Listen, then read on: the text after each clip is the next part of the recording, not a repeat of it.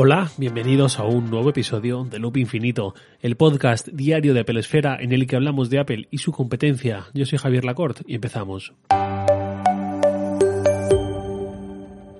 Antes de nada, quería mencionar un fallo que tuve en el episodio de ayer sobre Setup. Dije que Setup agrega aplicaciones de terceros, pero no produce las suyas propias. Esto no es así.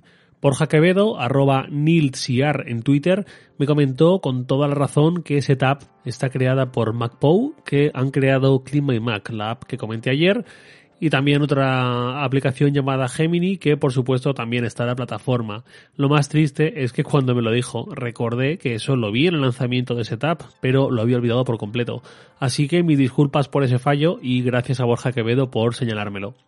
Dicho esto, vamos con el tema de hoy. Cuando empecé este podcast en septiembre de 2019, justo antes del lanzamiento de los iPhone 11, uno de los primeros episodios lo tenía reservado a hablar de los Apple Tags o Apple AirTags o como se acabasen llamando estos localizadores de Apple al estilo de los Tile. Y digo que lo tenía reservado porque daba prácticamente por hecho que iban a llegar en la keynote de septiembre junto a los iPhone, pero al final no fue así. Ahora se rumorea este evento del 31 de marzo, al cual le doy mucha credibilidad, y con él vuelve a salir esta posibilidad, este posible lanzamiento. Para quien no los conozcáis, los localizadores de Tile que os he comentado son una especie de etiquetas en varias formas y tamaños pensados para añadir a objetos no tecnológicos, principalmente, que en un momento dado se nos pueden perder. Una mochila, unas llaves, una cartera o un perro, pues son los objetos más habituales a los que se les ponen estos localizadores.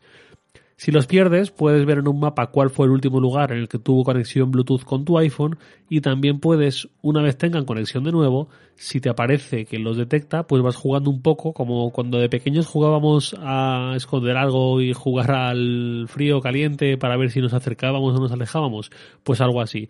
En función de la intensidad de la señal Bluetooth que reciba el teléfono, nuestro iPhone en este caso, del Tile, nos irá diciendo te estás acercando o te estás alejando. E incluso puedes hacer que el localizador emita un sonido, una especie de melodía, para que acústicamente también puedas llegar a encontrarlo. El rango de la conexión Bluetooth oficialmente es de hasta 60 metros, pero vamos, sabréis de sobra que 60 metros con Bluetooth quizás es lo que consigamos en plano, sin ningún otro dispositivo a menos de 1 kilómetro para que no cause interferencias, sin un solo muro de pladur de por medio y con el viento a favor, porque en la práctica esta distancia es mucho más reducida. Con esta configuración, con esta capacidad, esto que ofrece Tile, a mí nunca me ha terminado de llamar la atención para comprar uno. Y he estado cerca, pero es que realmente siempre he pensado que no me iba a resultar del todo útil. Me explico. Si me pongo un localizador en el bolsillo de la mochila, por ejemplo, me sirve de poco que me diga cuál ha sido la última posición en el mapa, porque si la estoy buscando, normalmente será porque me la han robado. Una mochila no es un pendiente, no es muy habitual perderla en un entorno controlado. Y si no veo mi mochila en el lugar en el que estoy, pues seguramente ya digo, es que me la han robado. Lo que quiero en ese caso es ver en un mapa dónde está ahora y por dónde va, y esto con Tile no es posible. Aunque Tile sí que hizo esto posible, relativamente, hace poco, con algo llamado Community Find, que es un servicio mediante el cual cualquier persona que utilice algún Tile, si pasa cerca de un objeto extraviado que también tiene su propio Tile, va a poder hacer que a esa persona que ha perdido lo que sea, le llegue una notificación diciéndole, oye, tu cartera ha aparecido, está aquí. Y esa persona ya tendrá que ir hasta allá a ver si su cartera sigue allí. ¿Cuál es el problema de esto? Que yo, que estoy muy interesado en la tecnología, que llevo más de 7 años trabajando en la prensa tecnológica de forma profesional y he conocido a muchísima gente igual de interesada o más que yo en la tecnología, en todo este tiempo y con toda esa gente que he conocido, solo he llegado a conocer a una persona que use Tile. Bueno, a 2 personas, ahora que hago memoria. 2 personas de 2 provincias diferentes. No es que sea una muestra válida, pero francamente, esta función a mí al menos, en mi realidad como ciudadano español, no me parece que vaya a cambiarme nada. Y ya digo, por esto nunca me he animado a comprar uno de estos localizadores, porque al menos para el uso que yo les podría dar, no me satisface mis necesidades.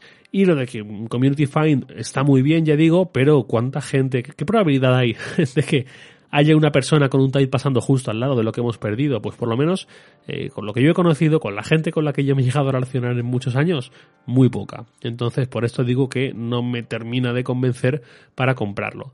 Y vale, ya volvemos a Apple. Apple con iOS 13 incluye tecnología de ultrabanda ancha, UWB por sus siglas en inglés, o mejor dicho, lo incluye los iPhone de este año pasado, los iPhone 11, y iOS 13 es compatible con ellas.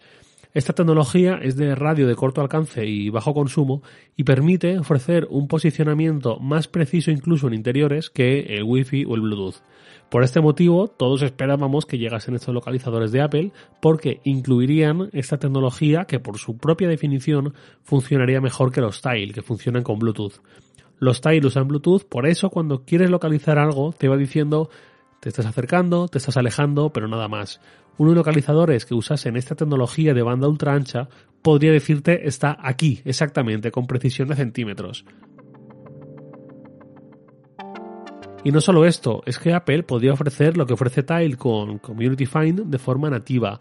Es decir, que si yo tengo en mi cartera un localizador de Apple y pierdo mi cartera porque me la dejo en una estación de tren, por decir algo, y solo me di cuenta una vez he llegado a casa, no solamente podré ver que me la dejé en la estación de tren, sino que si alguien tiene un iPhone y pasa cerquita, podré ver dónde está mi cartera en tiempo real prácticamente. Si alguien la ha cogido del suelo o de donde sea y se la ha llevado y está en una cafetería y tiene mi cartera en su bolsa, pues yo podré ver es que está exactamente ahí.